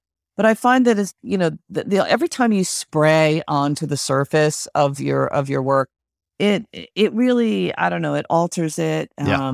And it's just toxic-y, smelly stuff. So I usually am not just not into doing that. Yeah. I did buy again something that you kind of spray that allows you to do more on top. So I always tell people, if you're going to use a Krylon or a fixative or whatever, you want to make sure it's workable. Mm-hmm. So, whatever is underneath the spray that you've put is not coming up. Yeah, right. Yeah, it's not coming up. Yeah. So, and it's going to alter slightly what you've got. Mm-hmm. So if you're super happy with what you've got, you may not be happy. And the other thing is that if you are not careful, it spits, and then it spits a glob onto your drawing, and then you're really all that work. And there's some that are worse than others on that. I mean, to be clear. Yes, there are. So, I normally just will put a piece of archival tissue paper, or glycine on top of a drawing. So if I have, I have flat files where drawings are put in for keeping. Right. And I just put, a piece of glassine, archival tracing paper or something on the surface, just so that there's a barrier between. Right. And, if there is a wax bloom or something, because sometimes, you'll have where 2 years later, there's a wax bloom where it wasn't there when you finished it. I just buff it. It comes right off. Yeah. In terms of framing the work, it's kind of interesting because I'm getting tired of framing. I do all my own framing. So, when I do an exhibition, one of the, things that I advise people is if you're going to exhibit your work and you have a show that's coming up or something, that you're going to start exhibiting your work. Right. You want to exhibit your work in the future. Right. My suggestion is that you find standard frames. Find standard frame sizes and do your work to the standard frame size. Now, at first, I thought that would be very constricting. And I was like, well, I want to do what I want to do. And I don't want to be bothered. I just want to create. I just want to make art. I don't want to have to fit it into this format. Yeah. Until I did a show where I had to custom frame some work. And there was a big, huge butterfly that I had done. It was a full sheet of Stonehenge paper. It was a full sheet. And it cost me $200 for the mat. Yeah. I'm not talking about the frame or the glass or anything. Right. And I was custom mat. Yeah. It was a custom mat. Yeah. And the amount of money that it cost me, you know, there was no way that even if I had sold, you know, half of everything in the show that I would have made the money back that I put into that. So, and I also know that, you know, when I exhibit my work, you know, it'll go to Chicago or it'll go to Florida, it'll go to New Jersey or go whatever. Right. I pop things in and out of frames and I reuse them. Yeah. So if I have things that are standard that are going to work, you know, I don't have to keep, I have an inventory of frames. I have a simple framing system that I do. And so, you know, I'll do that. And now I'm actually looking at creating, this is where spraying does come in. I'm looking at spraying with what I'm doing is I'm taking, and I've been doing this with watercolors successfully. I'm mounting my paintings onto a wood panel. And then I'm spraying the top of it and then waxing them. And I have not actually... I'm going to try and do that with a colored pencil piece. Waxing that. And see what happens. Yeah. What kind of wax are you using? What is that? I'm not exactly sure what it's called. Okay. So typically though, you're not spraying with like a UV protection spray on a paper work before you frame it? Yeah, it's a varnish. I mean, even before that, I mean, like not this new process you're talking about, but I mean, just like Stonehenge piece. No. You're not doing a UV protection spray on it. Okay. No, no. Maybe I should be, but I haven't. Okay. I don't know. It helps. I mean, if you're working in Prismacolor Premiere a lot, it helps because it cuts down on the wax bloom quite a bit also. Oh, okay. When you do that, yeah. I'm very interested in this new process. I can't wait to see what you find out if... using that on colored pencil is going to be something you like. That's kind of cool. Yeah, because you know, the thing is that, you know, when you ship artwork, they want plexiglass. Right. Yeah. You know, because it's lighter weight. Yeah. And it also, but it scratches. Yeah, it does. I mean, it scratches so easily. And, you know, it's like framing, unframing. So I just found that, you know, if you have a wood panel and they sell, you know, Dick Blick has his own brand and you know, and then there's ampersand and there's all these different wood panels that you can work on. And, you know, my feeling is that if you can eliminate the need for the glass and the framing, you know, you can have someone who has a piece of art that's ready to hang on the wall. Yeah. And, you know, if you, after you spray the varnish on the surface of it, I use a satin matte finish, and then you can take this wax and it's just like you wax a piece of furniture, you know, you're putting like a protective coating over the top of it. Right. And I paint the edges, you know, I paint the side, and then you could, if you bought the piece of artwork and you really liked it, you could then take it to a frame, or you could get, you know, where you have like a floating frame and you could actually put a frame around it. Right. Or you could just literally hang it on your wall. Right there on the wall. Yeah. Yeah. And I don't have to worry about the framing, you know, aspect of it. Yeah, that's kind of cool. And you have that cradled kind of board or frame behind the wood piece. Right. You know, you could, that's an option too. Exactly. Yeah. Yeah. So, I mean, I'm experimenting with things because, as I said, I just have gotten to the point where, you know, I frame everything, you know, I mean, I cut all my own mats. I cut, you know, the only thing I don't do is cut glass. You know, I don't cut glass or I don't cut plexiglass, but that's where the standard frames have come in and been such a huge time and money saver for me. Right.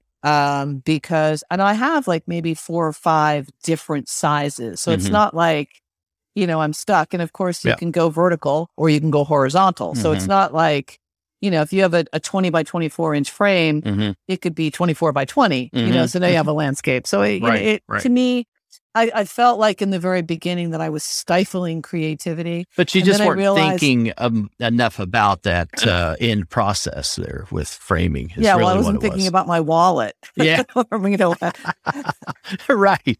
Yeah, I mean, it really doesn't take that much more effort to put into it to to give it a little more forethought and just think, okay, what am I going to do with this once it's done? Right. Well, now it's a design challenge. You know, exactly. I look at it as it's a design challenge. Right. And, you know, if you like a long, narrow, so then make one of your standard sizes be 10 by 20. Mm-hmm. Right. You know what I'm saying? And then you still have your mat cut, you still have your frames, you still have your whatever. Yeah. And just know that if you want to have a weird size, you can do that. I mean, you know, if you're first starting out, you know, you might even just want to go like to a Hobby Lobby or, you know, a place where they sell ready-made frames. Right. I actually would recommend Frame Destinations, which is an online framing company. I don't know that one. They're fantastic. I use them a lot, and I highly recommend them. Okay. They will cut a mat for you. They will do the they will give you the glazing. They will give you the screw, the D-rings on the back. And they have a whole bunch of different frames. So what I've started doing is buying my frames from them. Oh, neat. Where I have standard size frames. Yeah. And then I still cut my own mats because I think I bought like, you know, $4,000 worth of mat boards. So yeah. I think I'm going to use it until it's gone. Right, right. But you can actually, they'll double mat or single mat cool. for you. Yeah. And, you know, they have a really nice, and they're really efficient when you get your frames from them. You know, it looks like, you know, like a professional mover, it's like wrapped to the hilt. You know, you think, wow, you know, it's really packing eggs here. Yeah, absolutely. They are packing eggs, and they do a great job. So I highly recommend them. Very cool. Well, yeah, thanks for that recommendation. I love it. All right. Oh, wow. We have covered a lot. I love this. You have been just so generous in talking about so many of these different things. I love it. This is so inspirational. So, anything else, Mindy, that we have not covered? I wanted to ask you a little bit about advice before we go, but what do you think? Anything else before we move into that? No, I mean, not really. I mean, I don't know. I mean, you could probably give us some really mean pickleball tips, I'm sure, but. I could, but then I'd be giving away really important secrets, which I'm not, you know. You got to pay for that. Whatever you want to know about art, but I'm not telling you my pickleball secrets. That's right. Too funny. All right. So when you got some advice, you said that it was go back to the fundamentals. I mean, that was the advice you were given. Go back to the fundamentals. Is there, you know, all the things you know now, the things you've done, is there any advice you would give a new artist starting out? And then I want to ask you about advice you would give to someone who perhaps is a little more seasoned. I almost would say that the beginner is the easier of the two. Right. If you're beginning, I think that a lot of people, I'm not going to say, you know, I'm not going to be general and say everybody, but a lot of people are very anxious to get to color. Yeah, right. You know, they're very anxious to do things in color, particularly like water, people that wanted to, like in the botanical world, a lot of it is done in watercolor. So people are anxious to get to watercolor, but they can't draw, you know? Right. So what ends up happening is they have all this issues of like water, you know, how much paint, how much water, color mixing, there's this huge amount. And so, you know, my feeling is that if you don't understand structure and form, you know, you're really going to struggle. Yeah. It's going to be difficult. So, you know, my suggestion is to really learn to draw. Yeah. And I think that there is a huge, huge, huge problem with the fact that, you know, we have iPads and everybody has now access to taking a picture and tracing it. Mm-hmm. Everybody is tracing photographs. Mm-hmm. And I'm not saying that that is horrible, and I'm not saying that you're wrong for doing it. So please don't, you know, take it that I'm like, oh, if you do it, you're a horrible artist or you'll never be an artist or whatever. But there are faults within photography. Right. You know, there are there's aspects of depth of field, there's distortion. There's a lot of things that can create a problem when you're working from a photograph. Yeah. And the thing is that particularly, you know, like when I go to Costa Rica and I'm training people, you know, everybody's taking pictures and that's fabulous. But the way that I do my photography is very different from the way other people do. Like if you go on a trip and you take a picture, you're taking a picture to capture your experience. I'm taking a picture to capture details. Mm-hmm. So, you know, if I'm somewhere and I see a sloth, you mm-hmm. know, I'm taking a picture of its nose. Yeah. I'm taking a picture of how its elbow and the hair comes off on a drip tip. Right. I'm looking at its, you know, the little nub for the tail by its butt. Right. I'm looking at the eye. I'm trying to find the ear. You know, so my pictures are all research oriented, yeah. opposed to I'm going to draw from this picture. Uh-huh. And then the underlying part of it is understanding anatomy. So if you understand the anatomy of an animal or a plant or a human being mm-hmm. or whatever, and mm-hmm. you understand that structure, you're going to be so much better that you can extrapolate from your photography what you need. Right. But if you're only relying on what the camera has captured, yeah. then there are going to be issues with distortion. Right. And so, you know, my feeling is that photography is a great backup, mm-hmm. but it's not a replacement for learning to draw. Right. Right. So, you know, and then the other flip side of the coin is that if you're going to just copy photographs, yeah. then you, to me, you go into the category of being a photorealist, mm-hmm. and that's a different animal. Then you are, you know, I went and I took a course with an artist, and we were doing orchids. Mm-hmm. And because here in Florida, we have a lot of orchids. Right. And I went to an orchid place and I bought the orchids and I was drawing them. I spent probably, 2 weeks drawing orchids before I even went to the workshop because I wanted to learn the technique of painting and not the technique of drawing. Yeah. I know how to draw, right. and I wanted to have good drawings so that I could come in and learn the technique of painting. Right. And when I got there, everybody was given exactly the same photograph mm-hmm. of a Phalaenopsis, which is something you could easily get at Home Depot. Mm-hmm. Right. And I was kind of like, and the middle section of the pistils and the stamen, the area of the anatomical, they were out of focus. Mm-hmm. And I said to her, well, she said, just copy what you see. And I said, well, again, my training is accuracy and dissection and all that kind of stuff. Mm-hmm. So I said, well, it's out of focus. She said, well, let's just paint it that way. And then I said to her, but, because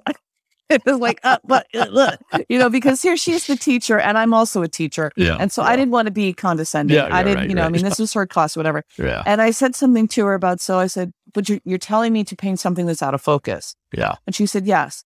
And she said, this is photorealism. And I was like, and the course was not dubbed as photorealism. Yeah. So I was coming in it from a scientific point of view. Where I was looking that everything would be in focus and every part would be in the exact place it was supposed to be and all that kind of stuff. Switcheroo there on you, huh? It really, yeah, kind of like upset my apple cart, right? And I said to her, I said, so you're doing photorealism, and she said yes, and I said to her, oh, I said I wasn't aware of that. I said, why?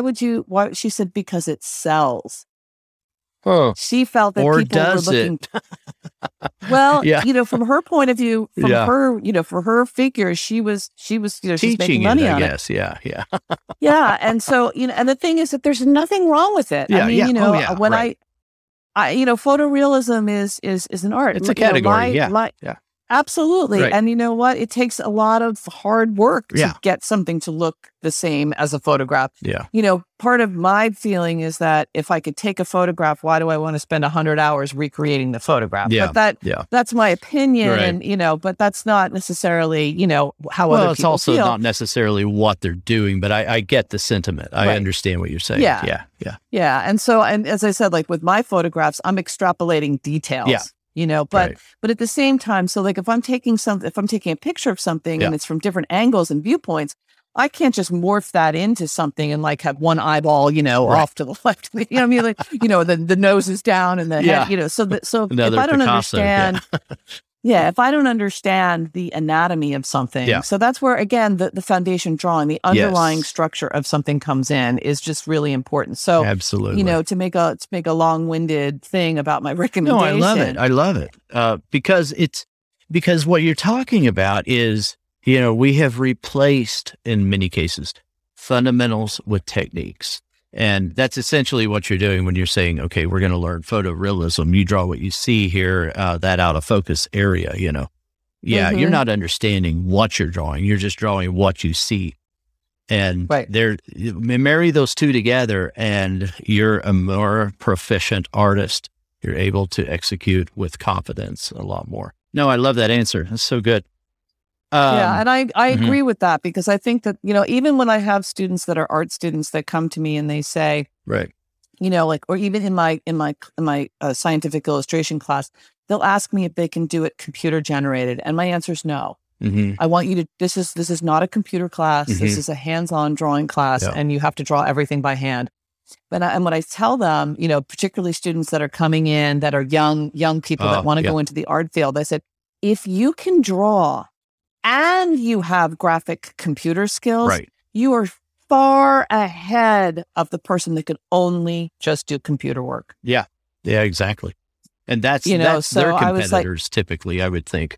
A modern curriculum in graphic arts. I would think. And then you asked me about students that, you know, or artists who are already, let's say somebody has been, working in a particular medium, say colored pencil, just grabbing that out of the air. They maybe have only been drawing for maybe 4 years or something like that, but you know, maybe they're not quite advanced, but they're wanting to advance to some next level. Maybe they feel stuck. Right. Well, you know, I think if you're an artist and you're about to embark into what I'd call, like, rather than a dabbler and someone who's trying to shift into being professional, there's a time where you're really considering yourself a student. Yeah. And you stop and you're not really thinking of yourself as an artist. Yeah. You know, or like, I just dabble, or, you know, or whatever. And there are people who are dabblers who are professional, but they don't realize it. You know, they're not necessarily, I mean, their skill level and their expertise is really high, but they just haven't necessarily, you know, like, well, I only do it for myself. Yeah. You know, kind of thing. There are people that only do that. If you want to start, you know, putting yourself out there, you know, my suggestion is to start local. Mm-hmm. You know, there's a lot of, like, there's juried art, and there's cafe press. There's, you know, places where you could look up for subject matter for, you know, but then you're starting to ship things, and, you know, you're getting into, if you can belong to a local or art organization that has local shows and start doing it. The other thing that I would also say to people that are just starting out is, do not underprice your work. Yeah. Because you want to sell it. Right. That is one of the things that you hurt yourself and you hurt everybody. I mean, like, you don't have to put like $1 million on it. No, but, you know, when you think about the time that you framed something and the amount of hours that you've spent creating it, you know, your supplies may only be like, you know, in terms of your paper and your pencils, you might have, you know, $10 invested in something. Your frame is, you know, frame and all that kind of stuff is more expensive. But if you look at it and you really want to be professional, if a gallery were to show your work or you were to get it into a show, they are going to take 50%. Yeah. Often so let's say you price it at $100. Well, already you're getting $50. That's all you're getting. And if you shipped it, they're not paying for the shipping, and they're not paying for if it doesn't sell. So that costs you another $20 each way. So it's $40. Yeah, it's not feasible. So now you have 10. Right. Now you've got $10. You know that. So and if you did sell it, you only have $30. And how much did the frame cost? How much time? You're not even getting like 2 cents an hour. Yeah, you'd like to eat. You know.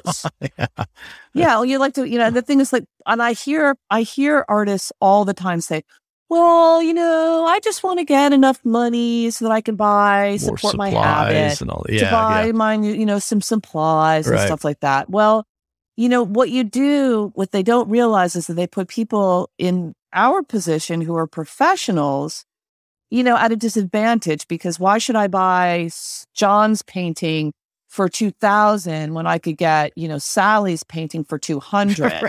Sally's a really good artist, so, you know, I'm going to buy it because, hurts, you know, the entire Sally's market's piece. What you're saying, huh?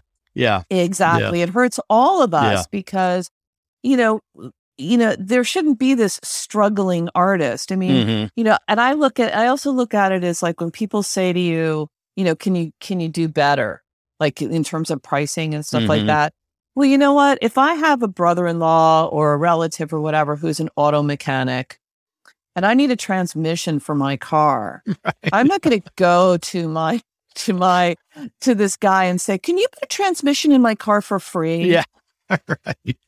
You know, I mean, if he chooses to knock off something for me, that might be nice. Yeah. But you know what? If I have to pay someone, yeah, I'd rather pay somebody that I care about. Yeah. You know, I'd rather give the $1,000 to my nephew, right, than, you know, some guy who I have never met and I don't even know what kind of a job he's going to do for me. Right. So, my feeling is like, respect yourself as an artist, yeah, you know, yeah, and respect other artists in terms of how you price your work. Right. And don't undersell yourself. Yeah. You put a lot of hard time and effort.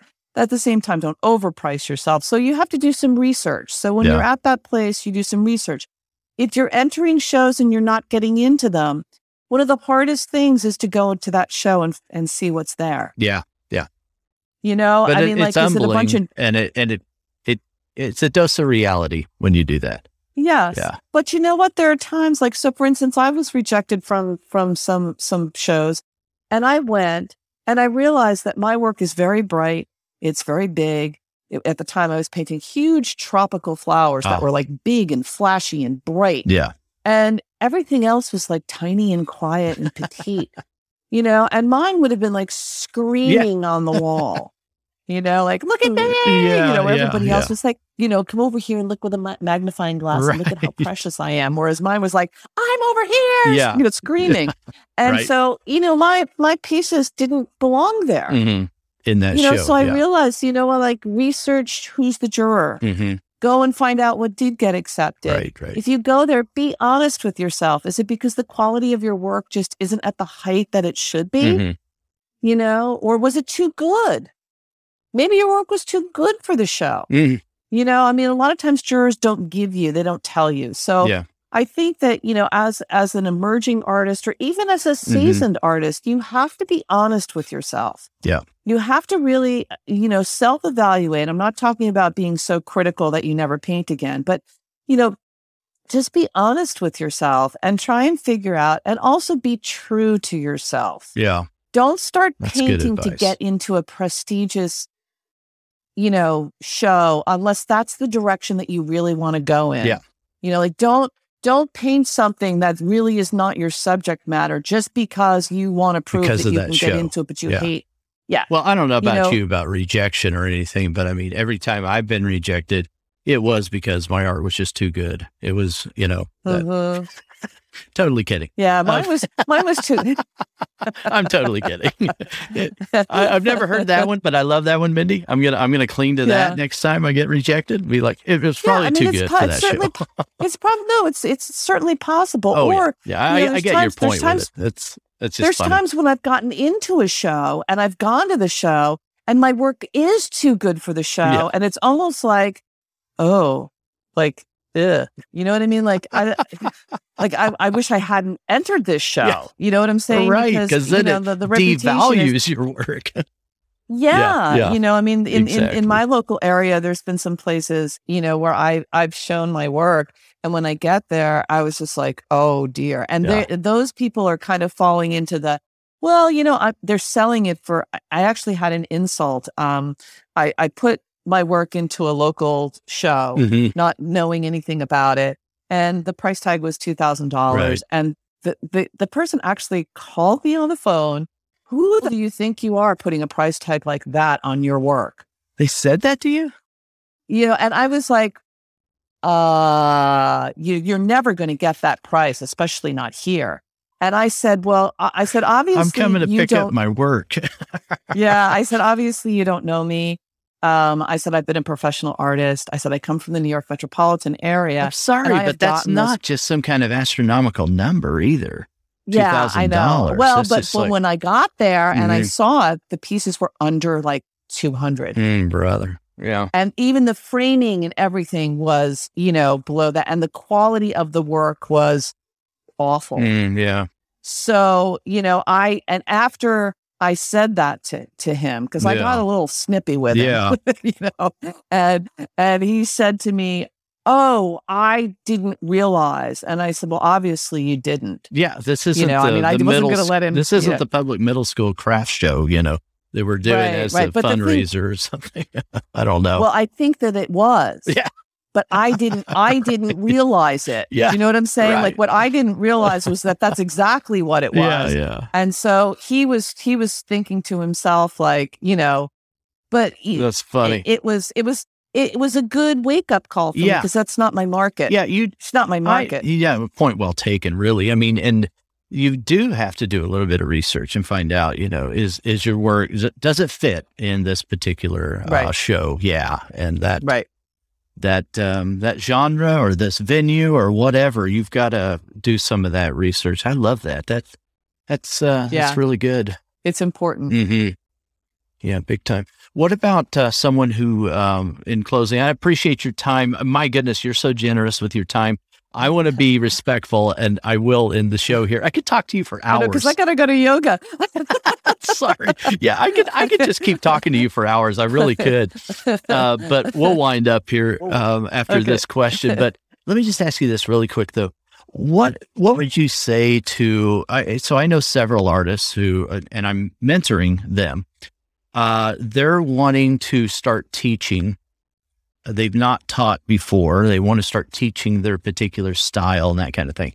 Do you have any advice for artists who want to start teaching online or even in person? Well, one of the things I did when I wanted to start teaching online is I started taking online classes, because I wanted to see, not only do I love learning. Yeah. I always love learning stuff. But I wanted to see what I felt worked and what didn't work. Yeah. So there were some teachers, like, I'll give you an example. This one watercolor teacher that I took a class with, very distinguished, loved her work, you know, and she pulled out a bucket that must have had, I don't know, $1,000 worth of paint in it. And she was like, oh, I think we'll use a little bit of this, a little bit of that. Well, you know what? As a beginner, they can't possibly buy that much paint. And as a beginner, it's unfair. And you can't just pull something out as a beginner. That's overwhelming. Yeah. Right. And no recommendations? And so she didn't give any recommendations? She had a list, but then when she was painting, you know, she was very intuitive about the way she painted, and she had this huge arsenal of supplies. Right, right. So when I'm going to design a course, I research the supplies beforehand. To find out how available they are, then I test them. You know, so if someone is already, you know, dabbling or not dabbling, but is already working and is proficient, you know, then you have to break down exactly what it is that you want to teach. Yeah, I start out slow and I rev it up. You know, so I start out real, you know, easy. Right. I start out with kind of warm up exercises, and then I get into more complex subjects. Right. You know, you have to decide. Is it technique? Is it color? Is it drawing? Yeah. And I've split my classes up into, I have drawing classes that are only graphite. They're only graphite because I don't want to introduce, it's too much at the same time. Yeah. So I think, you know, if you're going to teach, you really need to break down into lesson plans of what it is that you're going to try to accomplish. And then you kind of need to do them before you introduce them to somebody else, you know, just to make sure, you know, because you'll have students that will challenge you and you'll have students that don't understand what you're talking about. And if you want to be an effective, good teacher, you also have to be willing to be open and to be generous, because if you want to have a following of people, you can't hide, you can't hold back. Right. You can't say, well, you know, I'm not going to tell you about this because this is my, like, I'm not telling you my secret serve in pickleball. Right. Right. You know? Right. You know? Yeah. But, you know, if I say to you, you know, well, this is, you know, I'm blending in a complementary color composition or whatever, I'm going to explain to you exactly how I do it and why I do it and what the outcome is and what the pitfalls and all of that. So you have to be willing to be open. Sure. If you're not, there are a lot of teachers, and I've had them, where they will not tell you. Yeah, I've had some of those as well. I love that. You tell why a decision is made. I think that's really a big key to it. I don't know, for you, and it sounds like maybe it's the same that you're doing. What I'm doing as well is I'm trying to teach a transformation. I'm trying to teach that particular student, and if it's a small group, it's easier. But I mean, I'm wanting them to have a transformation. I'm wanting them to get to that other side, because there's knowledge that they don't know. And They feel like that it's just this impossible mountain to climb, but once you break it down like that, it becomes easier. And I think another aspect. I mean, for me personally, teaching, I'm not looking to create like another Mindy. Right. Yeah. You know. Right. And I think that's what you're talking about in terms of transformation. Yes. You want to facilitate the student to become the best John they can be within their style, within their bent. Exactly. And then what you do is you extrapolate the information from the teacher and you create and you make it your own. Yeah. I find some students are actually, I had to kind of wean them off of me. Yeah. What color did you use? What pencil did you use at that point? Right. What did you, and I'm like, I want you to experiment. Yeah. I want you to take the basic principles, but I want you to and a lot of times I have students that ask me permission. Mindy, is it okay if I do blah, blah, blah, blah, blah, blah? And I was like, try it. Yeah. You're not my apprentice. You're learning your art. Yeah. Yeah, exactly. Yeah. And so I think that you have to be open-minded, and if they were asking me to do something that I knew would damage the paper or that would be a catastrophe, then I would say, no, that's not really, I've tried it. You might want to try it, but I'll always tell them to try it on a separate piece of paper before they go onto their own. But you're talking about just permission to be creative or to make independent choices about things. Yeah, that makes sense. Right. I realize that a lot of times, I won't study with somebody if I hate their work. Mm-hmm. If I don't have admiration for the finished product, then I'm not going to study with someone. Right. But at the same time, I'm not looking to copy them and be them. Mm-hmm. I'm looking to add that to my arsenal, to my repertoire, to grow as an artist, to be the best artist that I can be. Exactly. So as far as I'm concerned, that's what the teacher's job is, to facilitate that. And that's where, for me, that's the journey that I'm going on as a teacher, is to sort of be there along with you, to give you whatever help or assistance or information that I can, so that you are on your journey. And then I want to see you fly. Yes. I want to see you go off and do. And I have students that I'm like, I could never achieve the level of detail because I don't have the patience or even the desire or whatever. And I see some of the work that I've, I started out teaching these people, and I'm like, holy smokes. Yeah, yeah. And part of that makes me feel good because I was a part of that. Right, I helped them get there. So love it. No, that's exactly, you kind of just put it in a nutshell, the exact reason that I teach, and because there's nothing like that feeling, to see that transformation on the other side. Sure. That confidence. Oh, so good. But hey, Mindy, I'm going to be respectful of your time now. Now I will. Okay. Forget, the 2 hours I took. I'm leaving. Right. Oh, my goodness. This has been so much fun. I really appreciate you coming on here. Thank you so much for having me. Oh, absolutely. Guys, we'll have all the show notes over there, all the links we talked about in the show notes. So just go over to the show notes page, sharpenedartist.com/podcast. Reach out to the show by emailing podcast@sharpenedartist.com. If you enjoyed the show, consider leaving a rating and/or a review. I would appreciate that. And you can do that on Apple Podcasts or wherever you're probably listening right now. And guys, remember, this is a weekly show. I still get people, this show has been around for 6 years. I still get people saying they didn't know there was a weekly show about colored pencil and about art.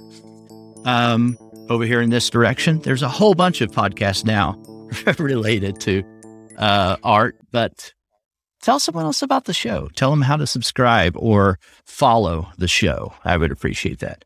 Okay, we will be back here, same time, same place, next week. So I will see you then. And until then, take care and stay sharp. Bye-bye. Thanks for listening to this week's episode.